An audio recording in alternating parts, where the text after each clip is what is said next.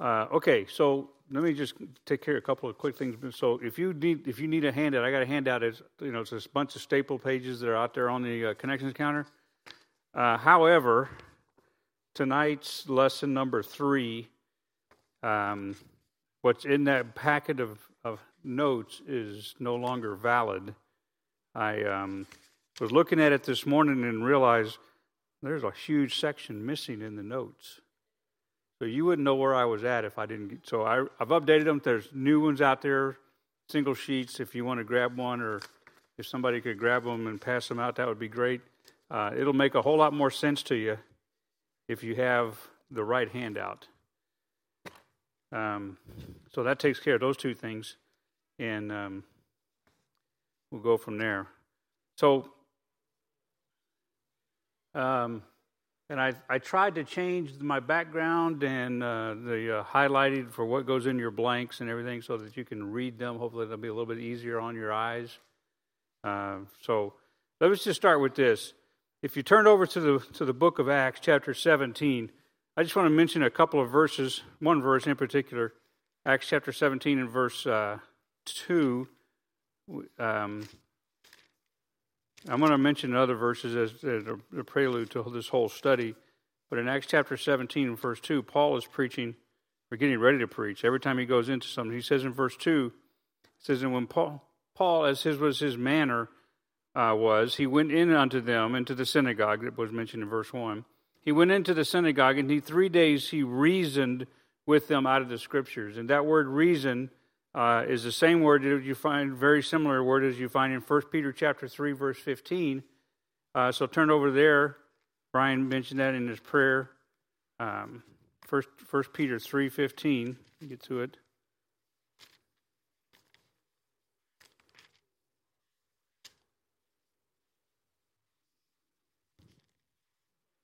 There he says, but Peter writes, but sanctify the Lord God in your hearts, and be ready always to give an answer to every man that asketh you a reason of the hope that is with you, that is in you, with meekness and fear. And that phrase, to give an answer, is the word apologia in Greek. And we talked about this at length last week and uh, had some diagrams to help you track down the word. But um, the word diagram, uh, the word um, apologia is that is that is the, is the phrase to give an answer, and that's actually what apologetics is is all about. Is about giving an answer of the faith that lieth within you, and um, and so uh, then there's one other verse that I want to mention that's in the notes, and it's Ephesians chapter one verse thirteen. It says, "In whom ye also trusted after that you heard the word of truth, the gospel of your salvation, in whom afterward." that you believed you were sealed by the Holy Spirit of promise. And we talked about that as, let me get to my right page. I'm still fumbling around up here.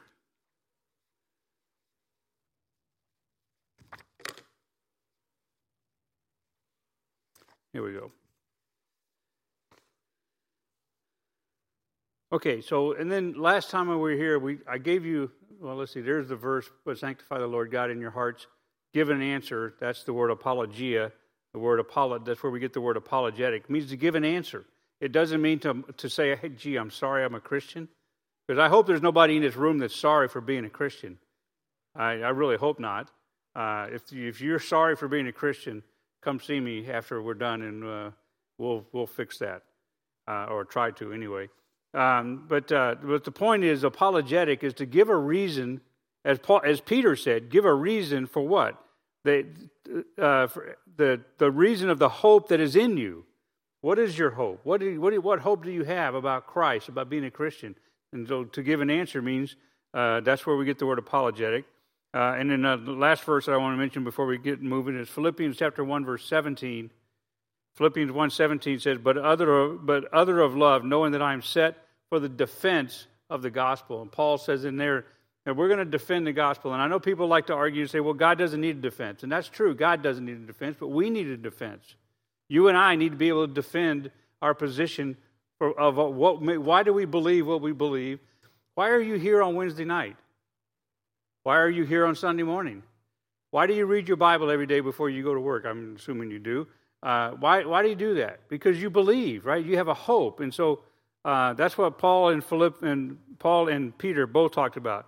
Uh, and then I gave you a list last week. Um, this list right here. Hopefully, it's. Uh, I didn't have them in exactly the right order last week, so I just want to kind of give this back to you again. Uh, I don't think it's in the notes, but this is where we're going. So last week we had an introduction, and we taught. We did lesson two last week, so we're actually on lesson three today. But le- lesson number two was basically why do we believe anything? Not just about Christ or Christians or Bible, but why do we believe anything? You know, some people believe there's UFOs. Some people believe, uh, you know, that the, the, the Democrats are going to win. Some people believe the Republicans are. Why do you believe anything? And so we talked about belief, and then uh, tonight we're going to bounce off of that belief, and we'll do a little bit of a review here in just a moment. But we're going to talk about uh, lesson number uh, three, which is truth, knowledge, and faith. What is truth? What is knowledge? And how does that equate to your faith? And we we are going to make that a link. And the reason we have to do this, we ha- I think it's important when I teach this, this subject because we have to we have to know why we believe what we believe what is truth how do we get knowledge how do you and i acquire knowledge and and what does that do for us when it comes to our faith? Because the world the the the um, atheistic world and the the uh, the uh, cynical world will challenge you about your faith and they will make claims about your faith that is not true and i want to give you some answers to be able to to direct them. And then we have next uh, it, depending on how fast we get done tonight, we may start lesson four.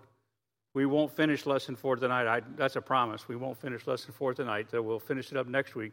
But that's the proof. That's the first proof that we're actually going to talk about the proof from cause. Proof of what? Proof of God. The proof of God uh, from cause. I'll explain what that means when we get to that. And then from creation, lesson five. Lesson six is from design. Lesson seven is from fine tuning. Lesson 8 is about evolution and fossils. I just watched an interesting video on Facebook, YouTube uh, this, this afternoon uh, about where all the dinosaurs come from, or wh- why do we have so many dinosaurs where they're, where they're found at. It's an interesting. I'm not really going to get into it, but it's just because there's there's still a lot of questions about those kind of things. So fossils and and uh, evolution, and then we're going to talk about man, the age of the earth, uh, morality, this is the biggest challenge that, that the world has against Christianity is morality. And then, of course, evil and suffering. That is the biggest. And then we'll finish up with the gospel. We'll talk about the, uh, the reality, the resurrection, and the royalty of Christ. And so that's kind of where we're going. So you might remember I gave you this little diagram yesterday, last week about why do we have apologetics. And I want to put this in, in the context of a scripture verse in 2 Timothy chapter 3, verse 16 um, so uh, before we get there, but why apologetics? And I gave you, we talked about this last week at, at length. Why apologetics? Firstly, is because it validates truth. I think that's what that says. Yeah, validate Christian truth. Apologetics validates what you believe. It helps you to be able to explain why you believe what you believe. And it also refutes error. And we talk about um, there's a lot of people that, that say, well, this is what you believe, and that's, that's, that argument is sometimes referred to as a straw man argument. where they set up, this is what you believe, and then they try to knock it down. And so we deal with that kind of discussion in that, in that session uh, about refuting error. And then strengthening the church, uh, uh, that's what apologetics does. It helps us to be stronger in our faith.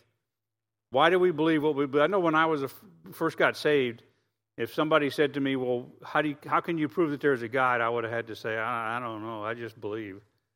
And that was not really a sufficient answer, actually. And so, but it, but it does, knowing all of this information that we're going over the next several weeks strengthens the church. And then lastly, not only does it strengthen, but it also saves the lost. Um, and uh, we talked about that at length as well. And so, so 2 Timothy chapter 3, verse 16 if you recall, that's a memory verse. It says, All, all scripture is given by inspiration of God and is profitable for doctrine, for reproof, for correction, for instruction in righteousness. And so, watch this how it is laid out. So, uh, validating truth, that's doctrine. When you the word doctrine simply means what is true and what is what is being taught by God. Uh, and, um, refuting error is a reproof. That's the word reproof. That's what it means to correct errors in the church, in the believers, in the world. And then strengthen the church is correction.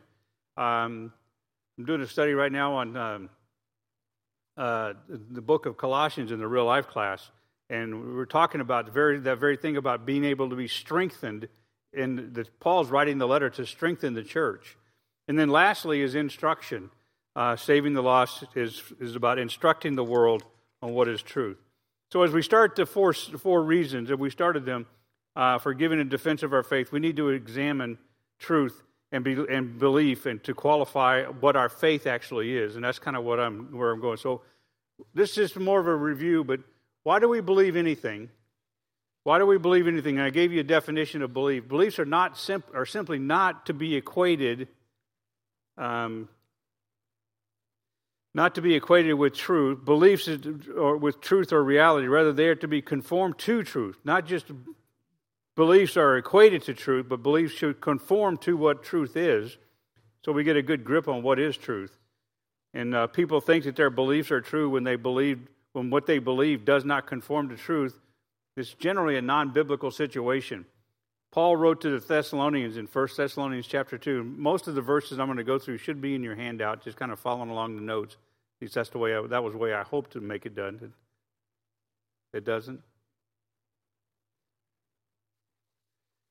Okay, well, it doesn't. One of these days I'll get my notes to work the way I think about them. Anyway, 1 Thessalonians 2.13, For this cause also thank we God without ceasing, because when ye received the word of God, which ye heard of us, ye received it not in the word of men, but as it in truth the word of God, which effectually worketh in you to believe. And so the church at Thessalonica, they began to believe, to receive. They received what Paul was teaching, not as his, not as the word of man, but as the word of truth, the word of God. And uh, and they got saved, and they, they lived their life accordingly. And uh, and so let me see where we're at here. That's First Thessalonians chapter two, verse thirteen on the screen and then uh, and then Ephesians chapter one verse thirteen. I started to read that earlier and didn't. In whom you also trusted after that you heard the word of truth, the gospel of your salvation, in whom after that you believed, you were sealed. So this is the whole point about this is about being being a believer. So in Ephesians gives us a progression through belief. We hear the truth, we believe what we hear, we trust in what we've heard, and all truth is based on evidence and facts. And that's kind of what we talk, talked about last week. So so let's kind of get started. So the belief we talk about, I'm not going to rehash a whole lot of that. That was as far as beliefs I'm going to go. I just needed to start there, launch into what I want to talk about is truth. What is the reality of truth? And so truth, truth is both uh, a, the beginning and the end of all belief. Truth is the beginning and the end of all belief. Uh, it is by knowing the truth that we are made free, according to John chapter 8, verse 32. Jesus Christ said, and, the, and ye shall know the truth, and the truth shall make you free. So, in that statement, Jesus Christ is saying, you need to know the truth. Okay, so I'm not even talking about beliefs right now, but what we believe, we should believe truth. And then Jesus Christ says, truth, when you, when you know what the truth is, when you have the truth, the truth will set you free. Free from what? Free from sin, number one. Free from bondage, number two, of the, of the devil free from free to be able to to live the way God wants you to live, all of those kind of things. And so uh, it's also by truth that we are able to measure the differing worldviews that are that are held out there. There's a lot of worldviews out there. If you ever use, that expression when talking to somebody, well, your worldview is different than my worldview. That may be an actual true statement. My worldview is different than your worldview. But how do I measure your worldview? I have to know what truth is. I have to know what truth is. Once I know what truth is, I can measure is your belief system, your worldview, whether it's, whether it's a Bible, religious, a religious worldview or not. If I once I know it, and if I know truth, and now I know what you believe, I can I can relate those two and measure them. So if we're going to be able to declare, and this is what Christians do, right? We declare all the time we have the truth. Why the church is the truth. The Bible is the truth. Jesus Christ is the truth. We say we have we declare we have the truth. So we better understand what the idea of truth really is. When we say we have something, what does it mean to have truth? It's a question that most people don't even really ponder. They just accept it because this is I mean this is the church. The church has got to be teaching the truth. Well, what is the truth? How would you know if your pastor is preaching correctly? Because you need to know truth.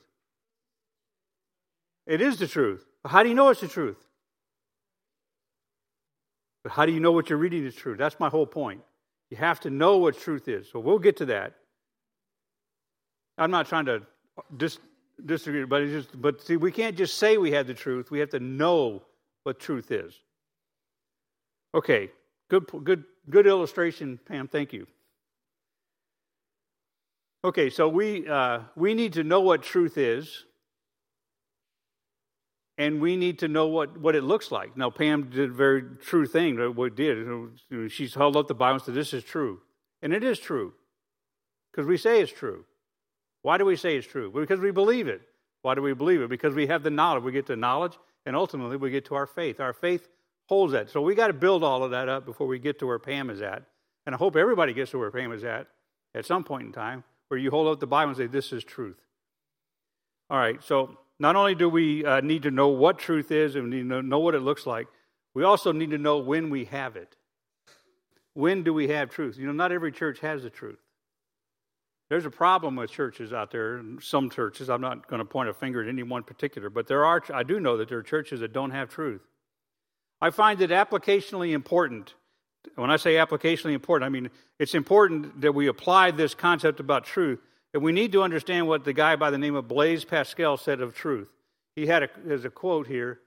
Um, he said, Truth is so obscure, truth is so obscure in, uh, in these times, and falsehood so established that unless we love the truth, we cannot know it.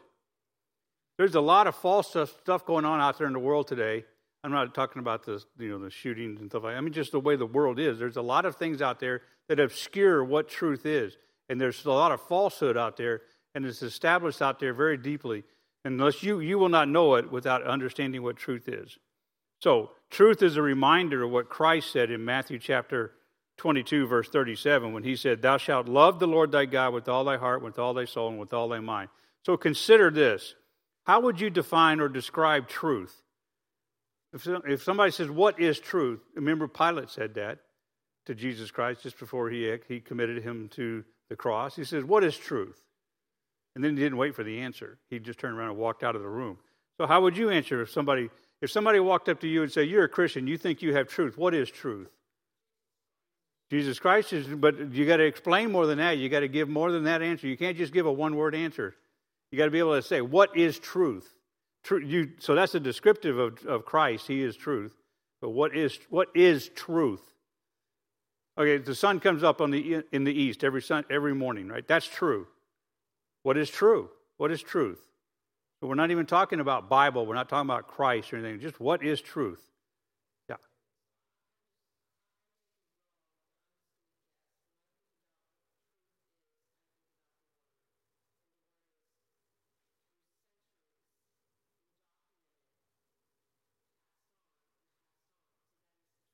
Okay, so so that's very that's a, that's pretty close to where I'm going to be going. So let me get let me go on down here a little bit further. Uh, so consider how you would define it. So the, let me just start with this: truth is not just what is intended. Just because you intend something doesn't make it true. You, truth is not something that is intended. Intentions are easily manipulated, and in, intentions are easily manipulative. You and I get manipulated easily when somebody is intending to say this is true when it's not really true. Now, I'm not talking about the Bible. I'm not. I'm not. I'm, not, I'm just. I'm talking about the concept of truth. The the the. What does it mean to be true? And so, uh, it's not. It's not something that we intend. Just because I intend for it to be true doesn't make it true. It's not my. I'll give you an example. It's not my intention to offend you when I say it looks like you could stop a train. It was not my intention to offend you when I said that, but everybody laughed, or most people did, because, well, hopefully you didn't get offended. let me give you another one, if I have another one here. It was my intention to call you before I sold the house, but, sorry, Julie, I sold the house. It was my intention to call you, I just didn't. But, is okay, so maybe I really didn't intend to call her. So, intending to be honest doesn't make it so, doesn't make it true.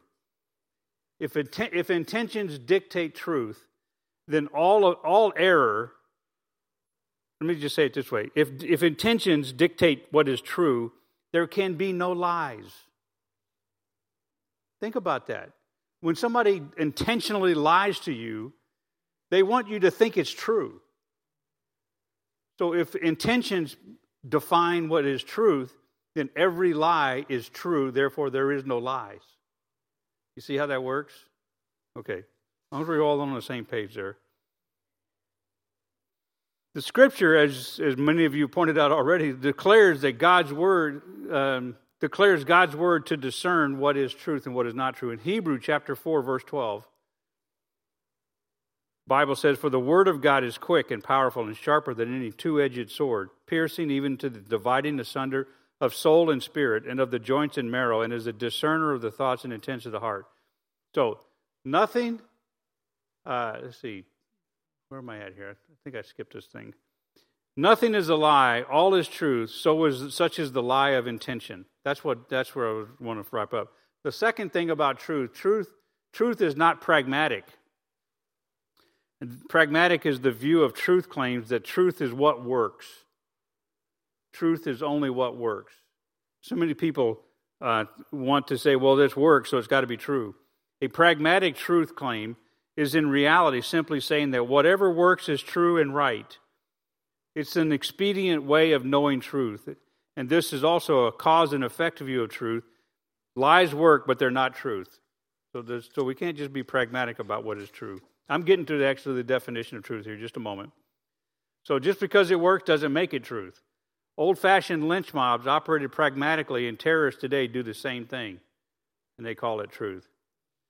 Okay, the third thing is that truth is not what that which is relevant. A guy by the name of Soren Kierkegaard, uh, a philosopher back 300 years ago, insisted that truth is what is relevant to our existence. It is the sub, it is he would call it subjective. He was a 19th century Danish philosopher, a theologian, and a critic, and he was considered the first existentialist philosopher Ex- existence precedes essence, is what he would say. He, he would say that we are, we are existing first without a predetermined nature, and only later do we construct our nature our, or our essence through our actions to be what is true. So we build on our true, subjective, everybody's truth, everybody's life is true subjectively to you. And that's, and that's what he would claim. His truth, um, his truth has an existential bearing on life of the one who commits to it. And his definition of truth is self defeating by its own definition. And this causes a lot of confusion with people. Um, the nature um, of truth and the application of truth. Not all truths can fit into his definition. Okay, so like numbers are true. You ever think about numbers? Where do numbers come from? Numbers are true. They're, I mean, if I, I can't get into an explanation of that without taking a lot of time, but let me just say, let's go on. Um, so number number four, truth is not simply comprehensive, and this is the claim which explains the most. That most this claim is that whatever explains mo- most of the the situation is true. Whatever cl- explains the most is true. At best, this is the only a test for truth, not the definition of a test of, for truth. Then there's some other ones that I have here. Truth is not what is just understandable. Truth is not just what feels good, and truth is not just determined by majority. And you can see all of those things happening in our own, our own uh, culture today. Very obvious that people want to define truth as what they understand, what feels good, and what's, what the majority would say. Okay, so another question then would be do we want truth? So we have this, uh, this verse, John chapter 8, verse 38. It was the one I referenced a minute ago. Pilate asking Jesus, what is truth? And so this is this is where we're going to look at the word truth. And the word truth, the word truth in this verse is aletheia, and it it simply means um from my place here. In verse 38, it means unveiled reality. It means related to facts and pure from error. That was that's how truth is defined uh, those three things unveiled reality, related to facts, and pure from error.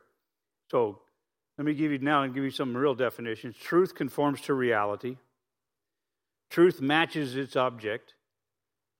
Truth reflects factually logical statements or actions. And truth is not self contradictory. Truth can't contra- contradict itself. Truth cannot contradict itself. Truth has to conform to what is real. I think that's what you were basically saying was it has to there's got to be some reality to it, right? So truth has to be real. So what does truth look like? Let me give you a few things that would be a descriptive of truth. Truth is very narrow. John chapter 14, verse 6, Jesus said unto him, I am the way, the truth, and the life. No man cometh unto the Father but by me. That's a very narrow statement he's making but it is a true statement. It's narrow but true. In Matthew chapter 7 and verse 14, it says, But straight is the gate, and narrow is the way which leadeth unto life, and there are few that will be, be that will find it.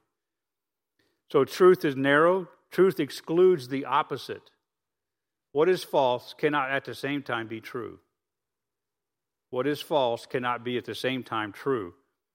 John chapter 3, verse 19. This is the condemnation that light has come into the world and men love darkness rather than light because their deeds were evil. Truth is also changeless over time. Truth doesn't change. No matter when it is, whatever century it is, truth is truth. Hebrews 13:8 Jesus Christ is the same yesterday and today and forever. The truth never changes. Another description of truth is immune to belief. You may believe something about a certain certain subject, topic, situation, but just because you believe one way doesn't make it true. Believing doesn't make it true, nor does not believing make it false. Truth is also unaffected by your sincerity. A person can be sincere and still be wrong. In Philippians chapter 1 and verse 16, Paul writes that the one preached Christ of, con- of contention, not sincerely, supposing to add affliction to my bonds. And of, I don't know what number this one be, but uh, truth is impervious to your desires. Wishing something were true or false does not make it true or false. You can't wish something to be true or false. 1 Timothy chapter 1 and verse 17, Paul says, now unto the King, eternal, immortal, invisible, the only wise God, be, or, be honor and glory forever and ever.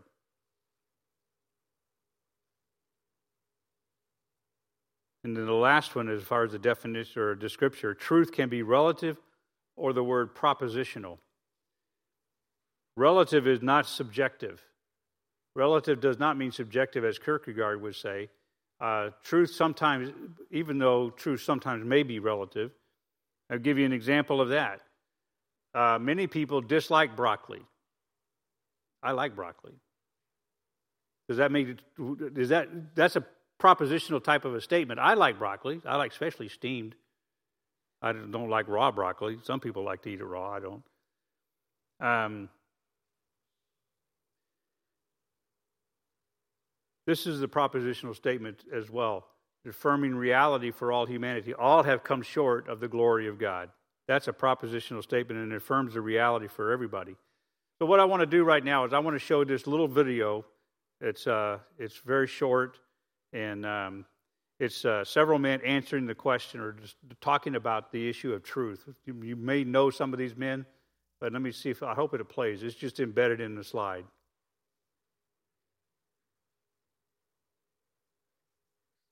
We don't have any audio.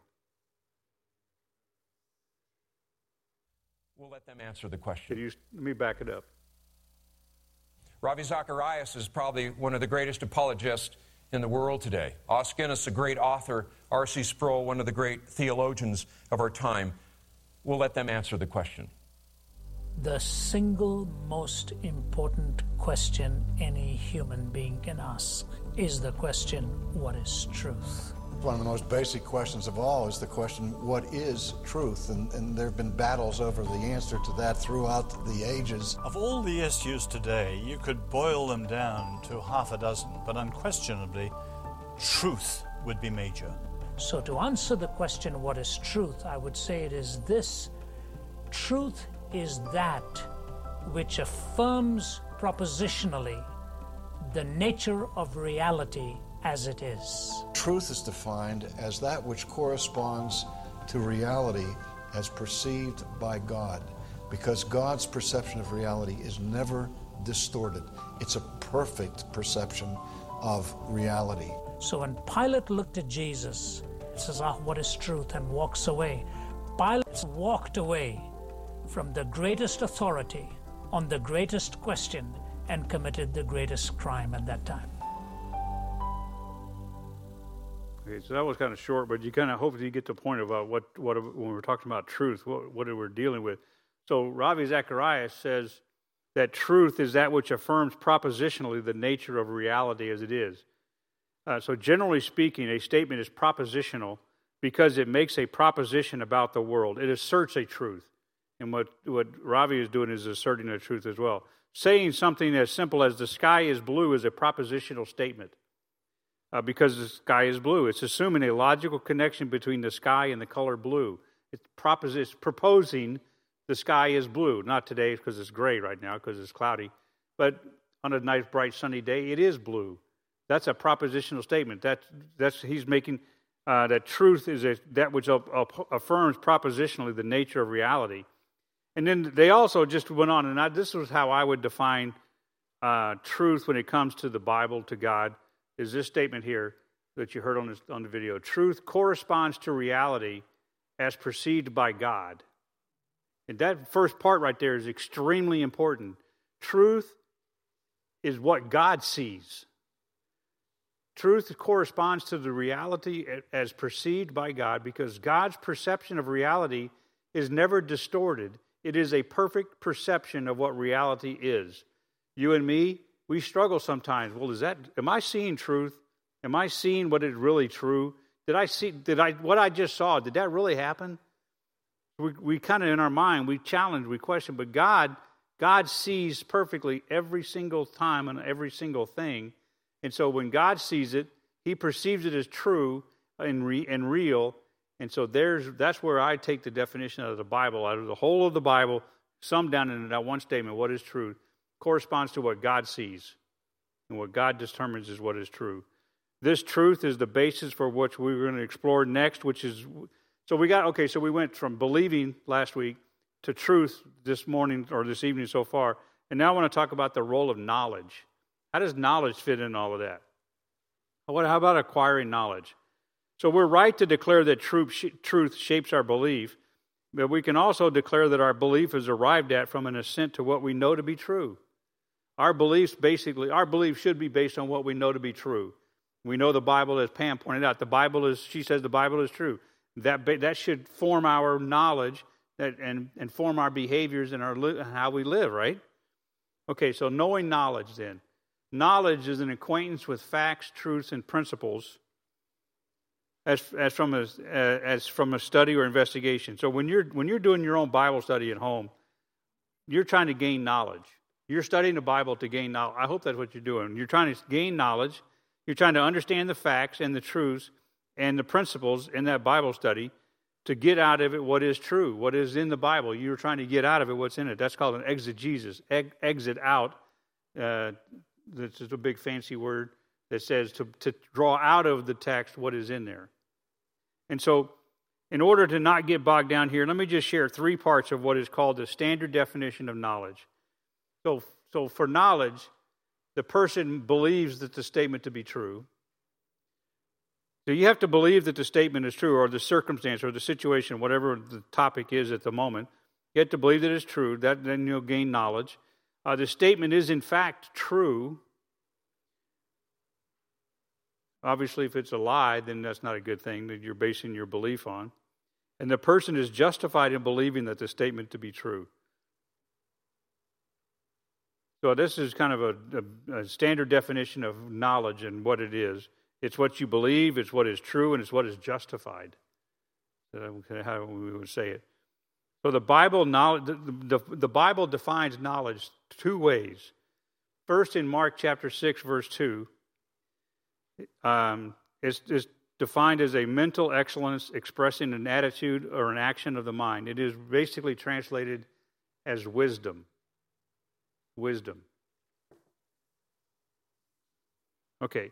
So, Mark chapter 6, verse, verse 2 And when the Sabbath day was come, he began to teach in the synagogue, and many hearing him was astonished, saying, From whence hath this man these things? They're talking about Jesus, who's been speaking and teaching in the synagogue, and this is very early in his ministry.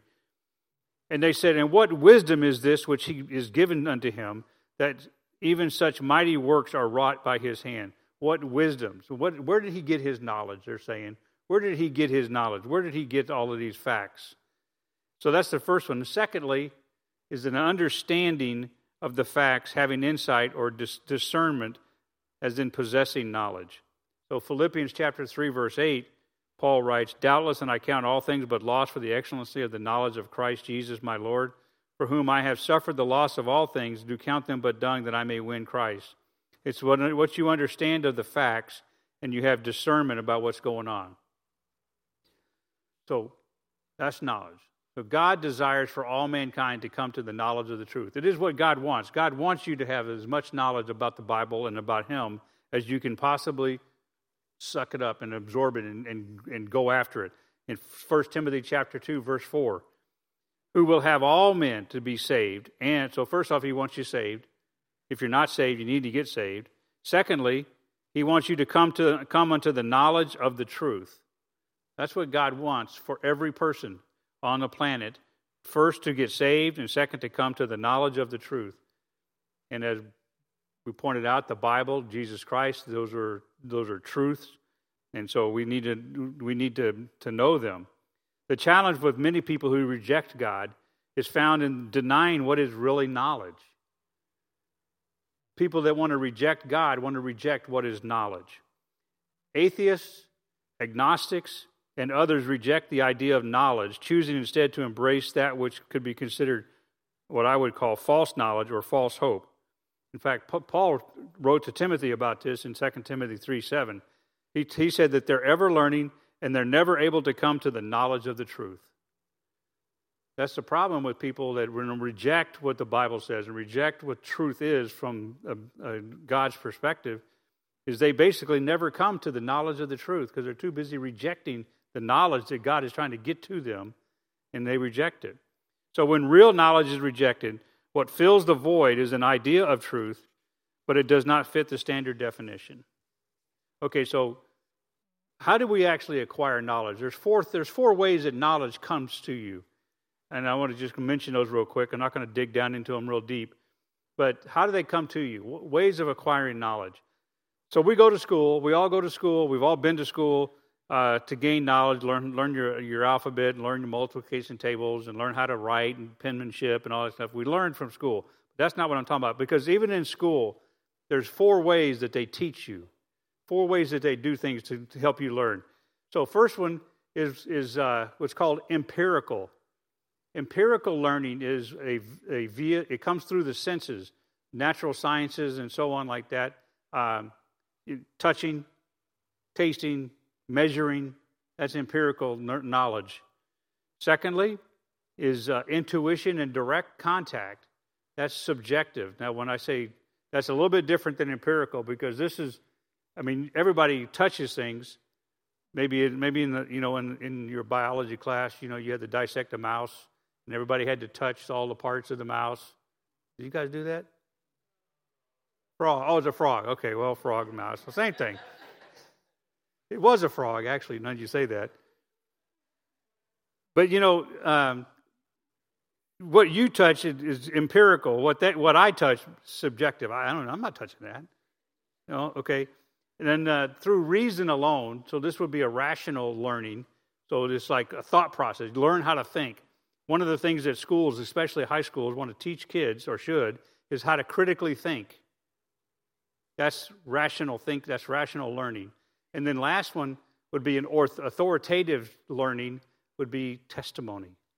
Nobody can deny your testimony of Christ or, or, of salvation. Nobody can say, no, that's not, you didn't really get saved. The way you just described it, that's not right. It, it didn't happen to me that way, so it couldn't happen to you that way. So that's, that's testimony. But let me give you a word of caution, though, real quick about seeking truth. There's two verses that are warning us about seeking truth. Colossians chapter 2, verse 8 says, Beware lest any man spoil you through philosophy and vain deceit, after the tradition of men, after the rudiments of the world, and not after Christ. In 2 Thessalonians 2.11 says, And for this cause God shall send them strong delusion that they should believe a lie. So God says, okay, if you want to believe a lie, I'll send you a lie to believe. But let's talk about these four. I'm not going to get into a lot of depth on them, but let me talk to you about these four ways of knowing truth or knowing knowledge. So there's what I would call the hard, hard-lined empirical view, view, which would, in other words, skeptical skepticism. And this is the guy by the name of David Hume. He was histor- history's biggest proponent of the empirical view of truth. So this is what he said. I got to read it from the screen. If we take in our hand any volume of divinity or school of metaphysics, so basically, if we take a Bible, take a, a, a uh, commentary, or take the Bible itself, we take it in our hands, for instance, let us ask Does it contain any abstract reasoning concerning quantity or number? And he says, No, it doesn't. Does it contain any experimental reasoning concerning matter, of fact, or exist in existence? He would say, No. Then he says, Commit it to the flames, for it can contain nothing but sophistry and illusion. That's how he would say about the Bible he said the Bible can't contain good information. There's, there's no empirical data that you can get out of the Bible that would be true. So he's rejecting the Bible right away. And of course, a lot of people still even reject the Bible because of what he had to say. Another guy by the name A.J. Uh, Ayres is truth is a is the truth claim a tautology. The word tautology simply means a needless repetition. You guys just keep saying the same thing over and over and over again. So, is the truth claim empirically verifiable? If not, then it's meaningless and emotive at best. It means it's just about a bunch of feelings. All, all God talk is meaningless, he says. So, so this is who we're, we're dealing with. Okay, so empirical evidence then is a source of knowledge acquired by means of observation and experimentation. and but these two guys are saying you can't learn anything from the Bible by observation or experimentation. Empiricism is the philosophy of science emphasizing evidence as dis- discovered in experiments. And okay, let me give you an example. I know when I was a when I was a lost guy uh, in the military, and there was guys that wanted to try to witness to me. One of the first things that I would say was, "Show me God. I want to see God." That's I want by evidential, empirical evidence. I want to see God. Of course, they couldn't produce them, so I said, God doesn't exist. That was how I treated the Christian at that time. Empirical evidence is information that justifies a belief. So if you want to, if you if you believe what you believe about God, then show me God. Let me present Him to me. Let me see Him. I want to touch Him. Um, and so um, it's a fundamental aspect of the scientific method, of course, to measure and to touch and to uh, do experiments on it. Um, it's a fundamental aspect of the scientific method that all hypotheses and theories must be tested against observations of the natural world. That is what science does, is they do experiments to test the observations to see, first off, is it consistent? Secondly, is it really true? And so on and so forth. Um, empiricism rests on, this is a fancy word here, uh, a priori, and I'm not sure if I'm pronouncing that correct. Uh, basically, that word means a, a, a priori is a knowledge or justification wholly dependent on observation, experience, or empirical evidence. In other words, this, that's a, this, I'm telling you this word because you'll come across them at some point in time. If you go any further from this, this series, you will run into these words. Um, but it means dependent on observation. There's another word that we'll get to in a minute that's very similar to it. Okay, so uh, both Hume's and Ayres' statements are self defeating. So they're saying, can you test it? Well, their experimentation model is invalid because they wrote the model in their mind to make to reject the truth. So if you already start off as an experiment saying, "Well, I'm going to get this result," and then you test and then you get that result, you can't say that's true because that's that's an invalid truth. Their claim is this this is what they say. We should only believe what science can prove. But here's the problem with that statement that's a philosophical statement. And you can't do science, you can't do an experiment on a philosophical statement. To say that you, so you got to go with the science. Okay, let's go with the science. How do you test that statement? You got to go with the science. How do you test that? Scientists don't know how to test that because that's a physical, that's a philosophical statement. It's a mental thought. It's not something measurable. Empiricism has limits for determining what truth is. Then there's the, set, the, the uh, subjective view we talked about. If I get it. There's a guy by the name of Soren Kierkegaard. Uh, he, he had this reoccurrent theme on subjectivity, which has to do with the way people relate themselves to truth. He claimed subjectivity is truth and truth is subjectivity. So basically, whatever you're subject to is true, and whatever, you're, whatever is true is what you're subject to. That was, that's his position. And then uh, we got another guy by the name of uh, let me get to the other guy. Rene uh, Descartes. Um, his view was that the, re, regards reason as the chief source and test of knowledge. What is reasonable? His criterion for, for the truth is not sensory, but intellectual and deductive. And he's, his claim is that reason is, or what is intellectual, has the test of, of knowledge. And so then the rationalist believes our arrival at knowledge is now here's that other word, a priori, para, I wish I could say it correctly, priori, which is the use of logic that everything is independent of, of sensory input. So the first one was it had to be sensory input. This one is, is just ambiguous knowledge. An example would be this, this, this one here. An example would be all husbands are married. That's a true statement. All husbands are married. It is true because the definition of, of a husband, without having experience meeting every husband, you know that that's true. But here's, here's another statement that doesn't go fit this way. All, all trucks are Fords. That's not a true statement. So to verify that as a, a, a pastoria, you would have to experience every truck in the world to see if it's a Ford truck. You'd have to measure. You have to physically get an empirical. Is every truck Ford? Or Chevy or whatever choice you might have. Okay, so the so what does the Bible say? Because that's really what really matters. I mean, these guys are, but this is what the world is influenced by these men, these these men and others, to to to talk about knowledge, to talk about truth, to talk about what is right and what is acceptable, and so on. And the, and they shape. I mean, these guys are two, three hundred years old, and they still shape how things are done today because their thought processes. All I mean, it, it's, it's, just an incredible, uh, amazing how things. People still think the same way those guys think because that's how they were taught in school. Okay, but what does the Bible say as testimony and authority? John chapter 19, verse 35. And this he saw, and he saw that it bare record, and the record is true, and he knoweth that he saith it true, that ye might believe. Okay, so the Bible, the Bible gives empirical subjective, rational, and authoritative knowledge as well. This is where you, you've got to, this, this is why you can't throw out the Bible with the bathwater.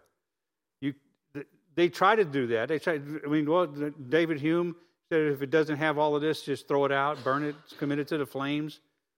Well, he doesn't know that the Bible has all of this. It has empirical knowledge, has subjective truth, it has rational uh, truth, it has authoritative truth. Let me show you that. Okay, I don't know if you can read. Can you see that?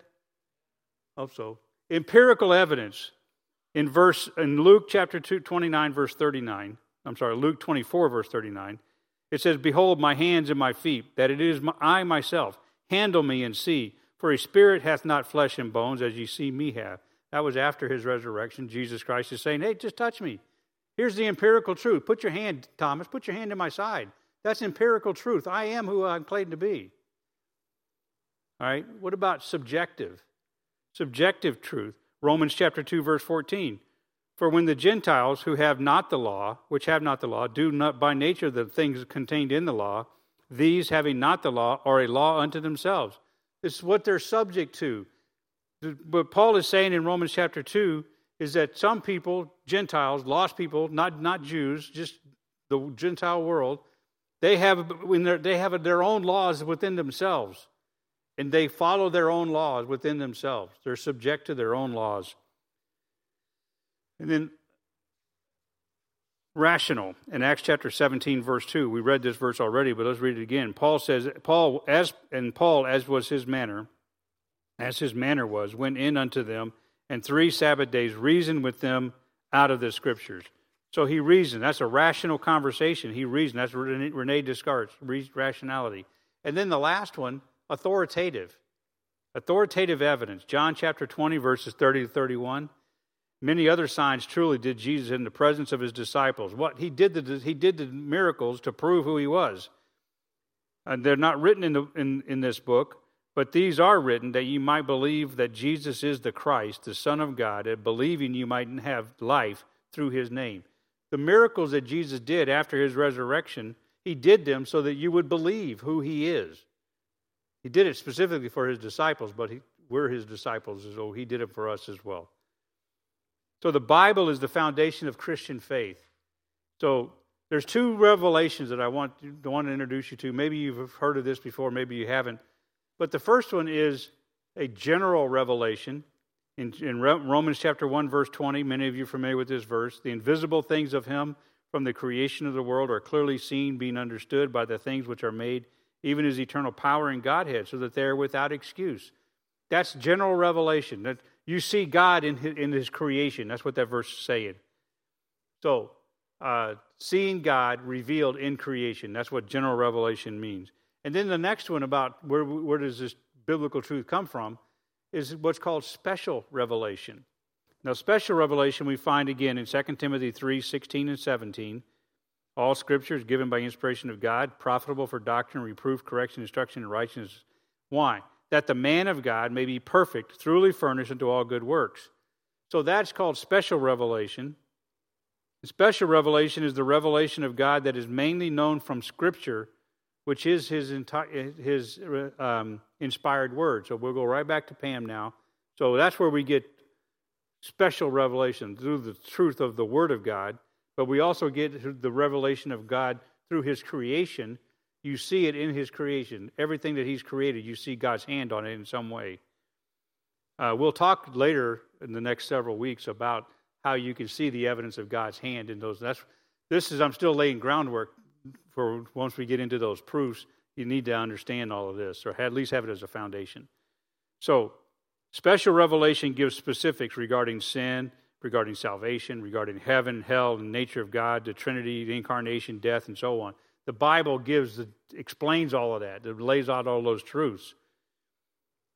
But the importance of general and special revelation is this because general revelation is not sufficient for salvation it's necessary for all Christians to participate in the Great Commission. See, not everybody, people can know that there is a God by, the, by the, looking at, the, at creation, but they, they don't know to get saved by the creation. They need to get saved, they get saved by the special revelation of the Word of God. So you need them both. You need, you need the, the general revelation of God, and then the Christians need to share the special revelation of God so people can get saved. So the importance of the general and the special revelation is because rev- general revelation is not sufficient. You need, you need special. The Great Commission commands us to share the more specific and necessary doctrines of special revelation with, with those having only general revelation of for salvation and faith. Yes, sir.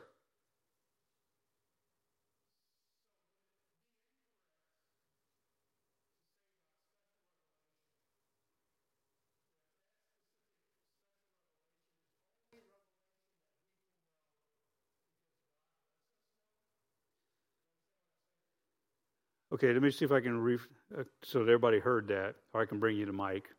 Uh, so, spe- is special revelation only that which God allows us to know? Was that the question? No.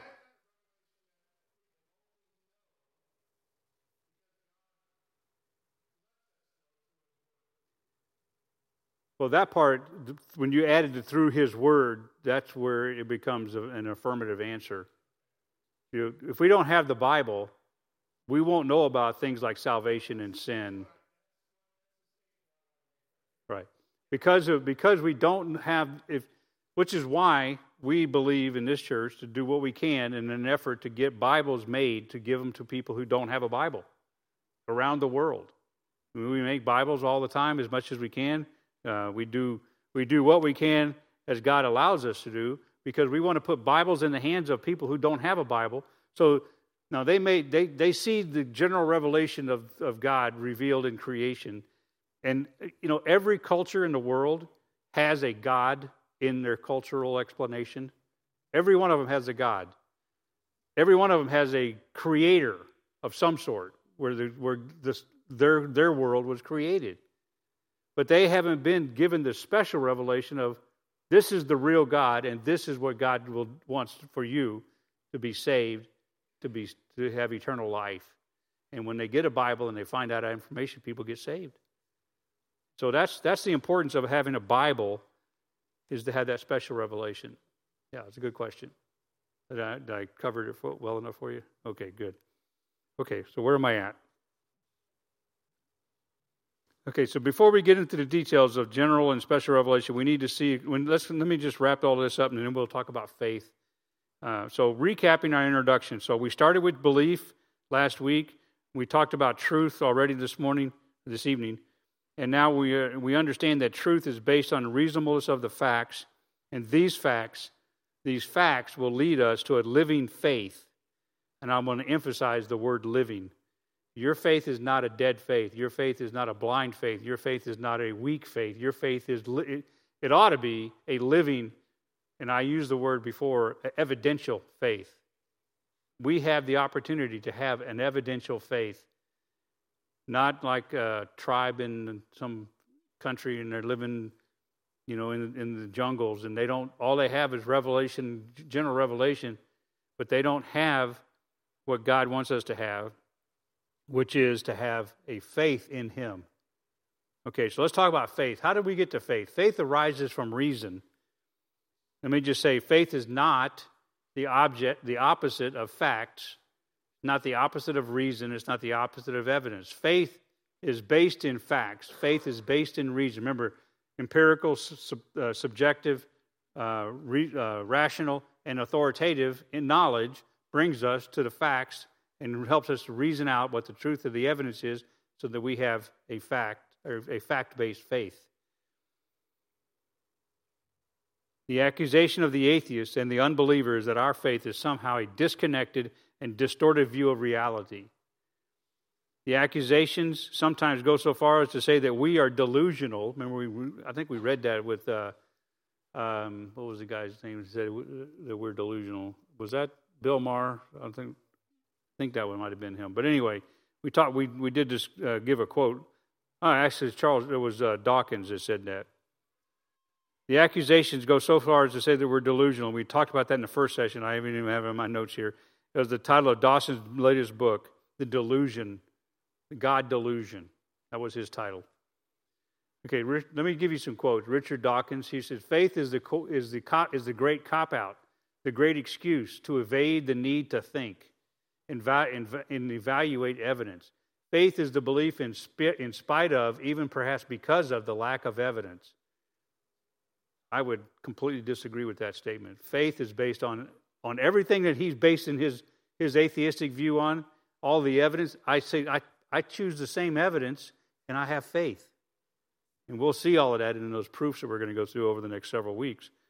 Frederick Nietzsche, he says, when faith is thus exalted above everything else, it necessarily follows that reason, knowledge, and patient inquiry have to be discredited. The road to truth becomes a forbidden road. Faith means not wanting to know what is true.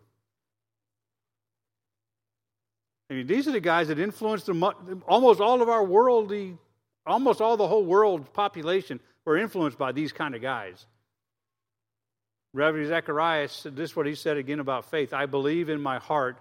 What I believe in my heart must make sense in my mind. Um, eh, I'll go with. I know where I know where he's going, but it's a it's kind of a weird statement. Because my faith isn't in my heart, my faith is in my mind, and my heart believes because of my faith in my mind. Okay, so anyway, one more Bible What's a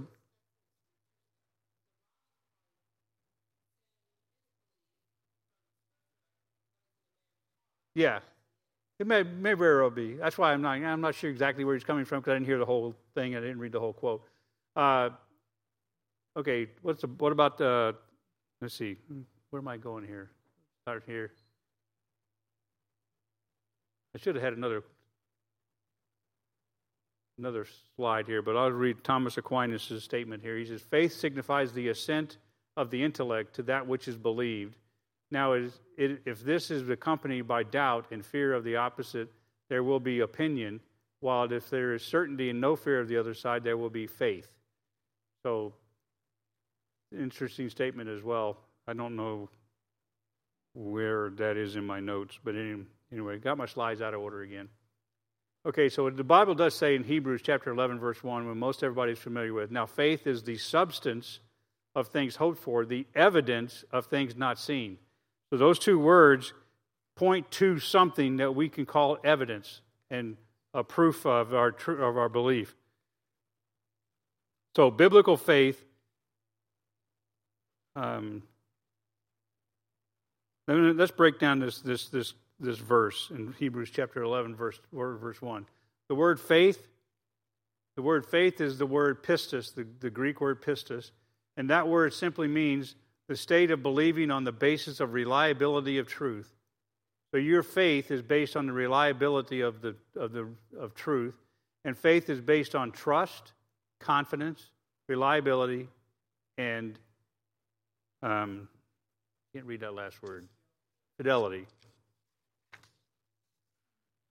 Now, there's another Greek word, if, if you know anything about Greek, and I'm not, I, I know Strong's, that's all I know.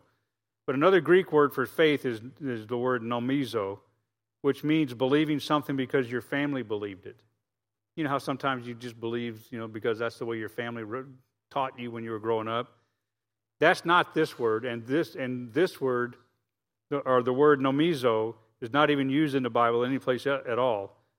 So, pistis is the only Greek word used for faith in the Bible. And the atheistic view concept of blind faith or faith without any reason or evidence is foreign to the New Testament. The, the Bible doesn't even go there. So let me just show you some verses here. We'll finish up this lesson. Um, so Paul wrote 1 Corinthians 15. Uh, well, he wrote the whole letter to 1 Corinthians. But in chapter 15, verses 1 to 4. I'm going to turn there because I can't read the whole screen. But 1 Corinthians 15, Paul makes an, a good, a, a powerful statement.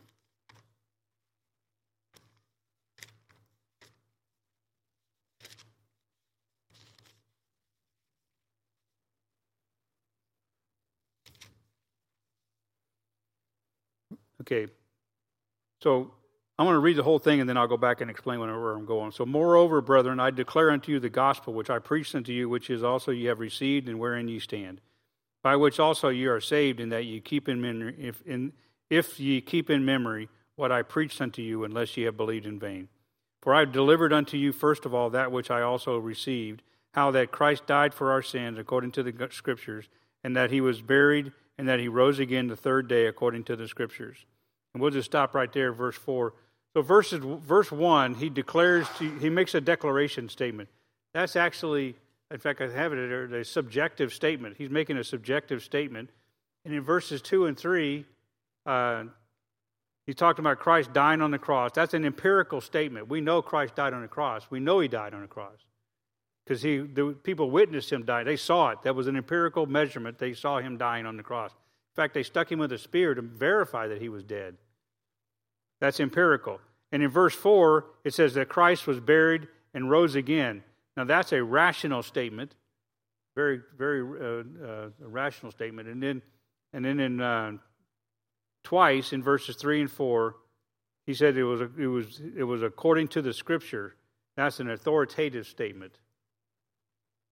I don't think that, yeah, there, there it is. Paul's conclusion in verses 3 and 4, according to the scriptures, an authoritative statement.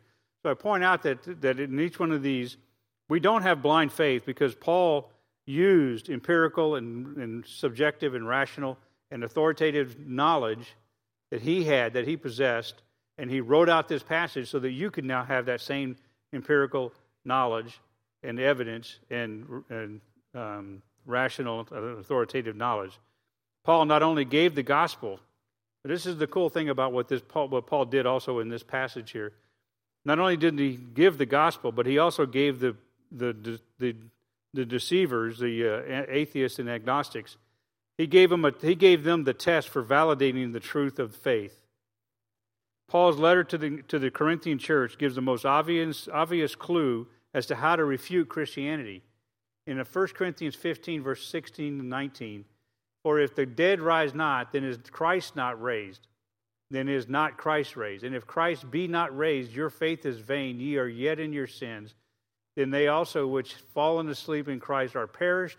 In this life only we have hope. In Christ we are all men most miserable. What Paul is saying is if you could disprove Christ's resurrection from the dead, then all of this stuff is a waste of our time. If Christ didn't die and didn't get buried and didn't resurrect three days later and ascend to heaven, then we're, then we're if that didn't happen, Paul says, if that didn't happen, then then, our, then we're we're dead in our sins. We're yet in our sins, and we, and we we have nothing. We're going to perish. And our only hope is in this life. We have no hope of, of, a, of eternal life. So that's an important part of all of this. He simply states that none of this is true if Christ be not raised from the dead. So let me give you a couple of concluding things, and then we'll finish up. I got about 15 minutes. I maybe I'll jump into lesson four just to whet everybody's appetite on, on the, the subject of design. So, as we, as we conclude here, I want to I want to point out uh, that the Bible is a thinking person's book because it challenges man's intellect, and God has clearly shown that man intentionally misses the point of reality and existence of God, the atheist and the agnostic, and so on. Therefore, we can only conclude that the Bible is this, and I got six or five statements about the Bible uh, it is logically consistent. It has no contradictory teaching. Um, it does have a rationalistic uh, tone to it in some cases, but it does not omit revelation. It is empirically verifiable. It's grounded in space, time, and history, and reasonable to hold given the intrinsic nature of the world around us. But what that says is the Bible is verifiable because it is, it does, it's got a historical concept to it. It's got a place, a, a geographic location to it, and, and, and, and do, all of those things can be verified. Number three is existentially relevant. No other system adequately explains our world as it exists and provides objective grounds for, moral, for morality and other things. So basically, what that statement is saying is that the Bible exists existentially exists, then it's, only, it's the only system that explains the world that we live in. Nothing else can explain why the world is as crazy as it is than the Bible. The Bible can only the Bible is the only worldview that gives a, an adequate reason for why the world is as messed up as it is. Nothing else does that. That's what that verse, that's what that statement is talking about. Next is that it's a life changing and personal. The Bible is life changing and personal. It alters human character and carries with it the internal witness of God's Holy Spirit. So, you know as well as I do that when you got saved, you got changed. It changed your life. And then the last thing is it's trustworthy in testimony. It supplies strong reasons for believing those who testify of its truth. It is a trustworthy book. So people can, people like, uh, uh, well, all those guys that we quoted, you know, they, they may want to try to say that the Bible is, is just something that should be burned. They, don't, they missed it out. Even their own process of doing knowledge is biblically appropriate, and the Bible does that as well. And we've talked about that.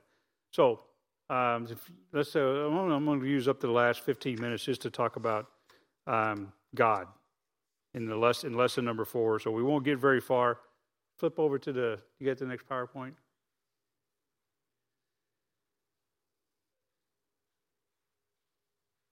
Okay, so this is lesson number four, and we'll finish this up next week.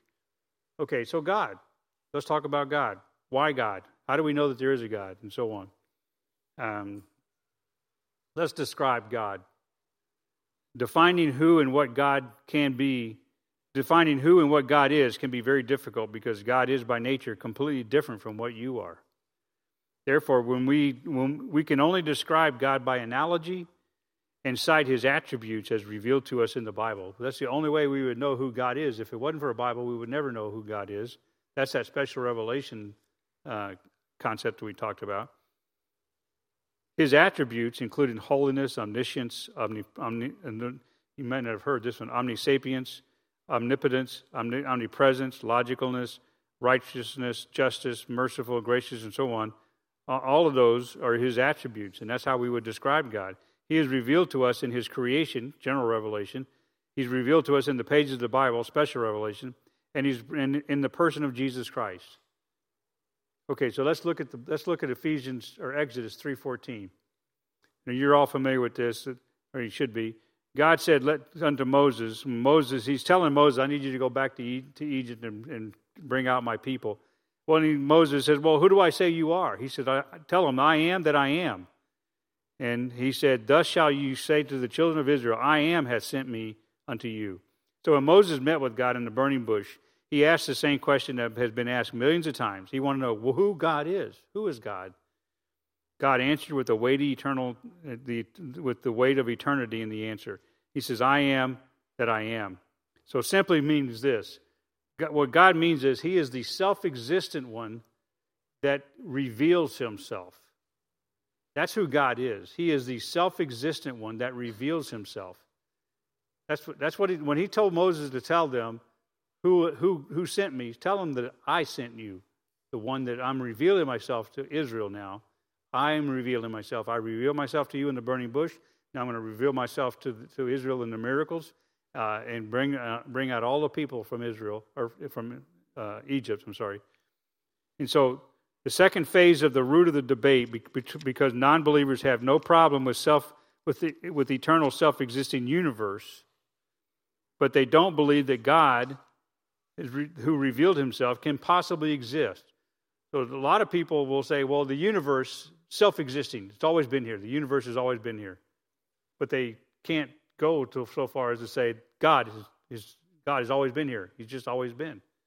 They don't want to go that far. Why not? I don't know. Well, because they're scared, I guess. Too often, the challenge from the unbelieving world is to show me the evidence Yet God has done that over and over again. He has shown evidence of his reality. That's what he did to the Pharaoh in, in the book of Exodus. He gave them 10, 10 plagues, 10, 10 examples of I am God. I am God. They didn't believe him.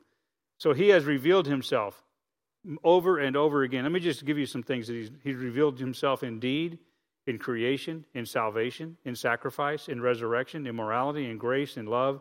Literally, in every aspect of life and living, He has revealed Himself. There's nothing that is nothing about your life that you can't find God in there somehow. Every one of us. Okay, so God is the only supreme being that there is. There is no other supreme being. He is the God above all gods. Uh, eternally, He's eternally self aware. God never gains knowledge. He never, you know, he, he never gains knowledge. He has all the knowledge that could ever be possessed. He has it all. All that there is is summed up in God, for all, all, of, all of everything flows out from God. All knowledge flows out from Him. That includes life, goodness, and grace, and mercy, as well as condemnation, judgment, and rule. Everything comes out of God. God has no beginning and he has no end. That's where we get the idea of eternal. No beginning, no end. The definition of eternal means without beginning or end. That's what eternal means, without beginning or without end. In Psalms chapter 41 and verse 13 says, Blessed be the Lord God of Israel from everlasting to everlasting. Amen and amen. Okay, another definition or descriptor of God is that he is, he is not, content, uh, not contingent God is non contingent upon, he doesn't, he, he's not resting on anything else for his existence. I'll explain contingent here in just a, few, in a little bit. Uh, but to be contingent basically means to be reliant upon some external source for keeping you alive. God is not contingent on any source for his knowledge or his power or his authority. Jesus Christ said at the end of Matthew that all authority is given him from God the Father. Jesus is God, hence, all authority is in himself. Next one is that God is transparent or transcendent. To be transcendent is to be outside of something. He transcends the universe, He transcends all matter. God is not inside the universe, He's outside. He's inside, but He's also outside. God transcends the universe. He created it. He cannot be, by definition, cannot be inside the universe if He created the universe. He has to be outside of the universe. Because uh, to be inside the universe and to try to create it is not logically possible. Next is He, uh, He is the creator of all things. Isaiah chapter 44, verse 24. Thus saith the Lord thy Redeemer, and he that formed thee from the womb. I am the Lord that maketh all things, that stretcheth forth the heavens alone, that, spread, that spreadeth abroad the earth by, by myself. Colossians chapter 1, verse 17, it says, He is before all things, and by him all things consist. In John chapter 1, verse 3, all things were made by him, and without him there is nothing made, there's not anything made that was made. He alone is the only God. Isaiah chapter 45 and verse 21. Tell me and bring them near. Yea, let them take counsel together. Who hath declared this from ancient time? Who hath told it from that time? Have not I the Lord, and there is no God else besides there is no God else besides me, a just God and a Savior. There is none beside me. And then later on in Isaiah 46, verse 9, remember the former things of old, for I am God and there is none else. I am God and there is none like me. There has never been any gods before him, nor will there be any gods after him. God is a God from all eternity. And so, from this short list that we just kind of went through, we see attributes of God. We can offer a definition of God. So, we see that God is eternal, He's transcendent, He's the creator. So, the best definition ever given uh, in hundreds of years is by St. Anselm, the Bishop of Canterbury, about 1200 uh, AD. He said this God is, by definition, the greatest conceivable being there, and therefore the highest good. That was how he defined God.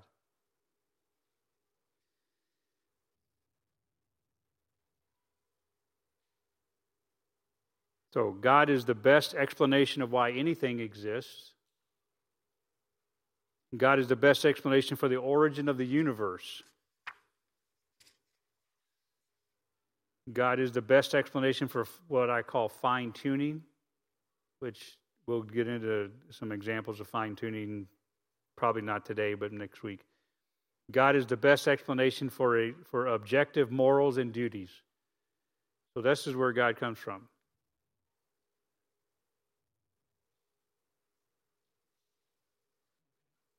Okay, so the most important question of all does God actually exist? And uh, uh, Gottfried Leibniz, the German mathematician who co invented calculus, thank him for calculus, gives us a wonderful starting point of our search of the answer of whether God exists or not and the proof of God. He said, why is he asked this question, why is there something rather than nothing? Why is there stuff rather than no stuff? That was his question. The depth of that question is really the ultimate end of many questions that have plagued man for centuries. It is the ultimate why question. You know, like the why am I here? Uh, why was I born? Why will I die? And so on. All find the answer in the same place as his question, why? So his argument can be written in five statements. So this is a proof. This is this would be a statement of proof for what I call or what is called the word the proof of cause. There's three premises and there's two conclusions. First, if the universe has an explanation, well, first off, everything has an, that exists has an explanation for its existence. That's the first premise. Everything that exists has an explanation for its existence. Secondly, if the universe has an explanation of its existence, that explanation is God. Third, oh wow, the universe actually does exist. So that's a that's a, uh, a, a statement of, pre- of premise, and then we have two two statements of conclusion based on those three statements. First, the universe has an explanation of its existence. Secondly, therefore, the explanation of the universe of its existence is in God. The universe came from God. That's what we're trying to get to. So, three, three premises and two, two conclusions. Everything that exists has an explanation for its existence. The universe has an explanation of its existence, and that explanation is God. The universe does exist, therefore, the universe has an explanation of its existence. Therefore, the explanation of the universe is God. So, before we start examining this proof for God, we need to clear up a few things, and then we'll probably end here before we get into it because of the time. Um, first, a thing can exist. A thing can exist whether we know it or not. Right? I mean, you don't you don't know everything. I don't know everything, but there's stuff out there that I don't know, so we know it exists. Uh, secondly, there is the question of whether we know it exists. So, although a thing can exist without our knowing it, we cannot know it exists unless it exists. Now, is that a twist on words? Think about that. You can't, okay, you, you cannot know everything that exists. But if it exists, you know you can know it, but the only way that you can know it is if it actually truly really does exist. You can't know something that doesn't exist. The only way you can know if it exists is if you if it exists. Okay, I'm looking around making sure I'm making sense and everybody's not their head not catching on fire or anything. Because some of this, some of these things can really twist you around. Okay, that's the second thing. Third thing is, do we do we have a reason for our knowledge? I think we do.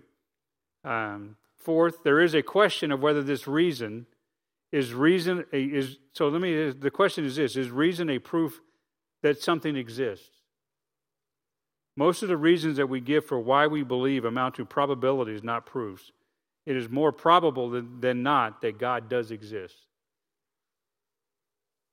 And then the last uh, thing if there is a proof, it is a sign, is it a scientific proof, a proof by experiment, observation, or measurement?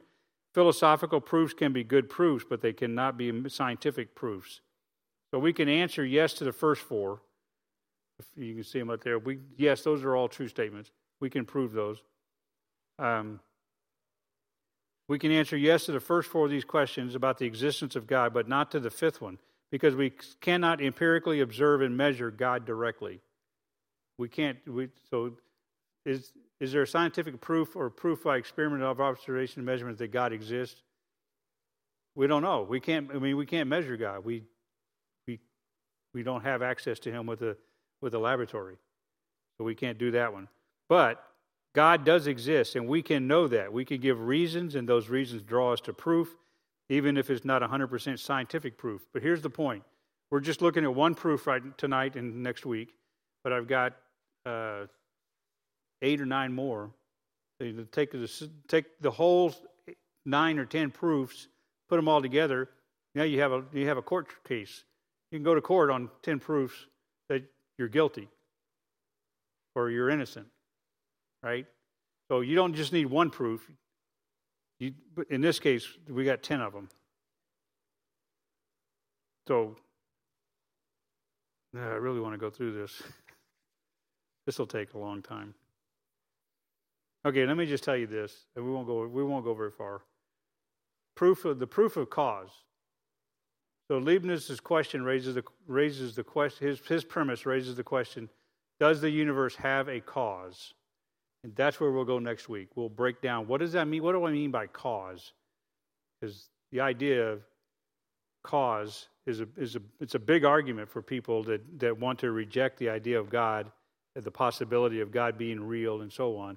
You know, um, who well, we'll get, we'll get into it next week. I, I keep talking. I'm going to keep going. I'll be at the end of this be 10 o'clock. All right. Any questions on anything? Okay. Well, hopefully uh, the, the the notes next week will be in better shape. You won't have to change them again. But um, we're going to explore cause uh, next week, and then it'll twist you it'll twist you around a little bit because it twists me around just trying to explain it. So no questions. Let's go ahead and pray. We'll be dismissed. Thank you for being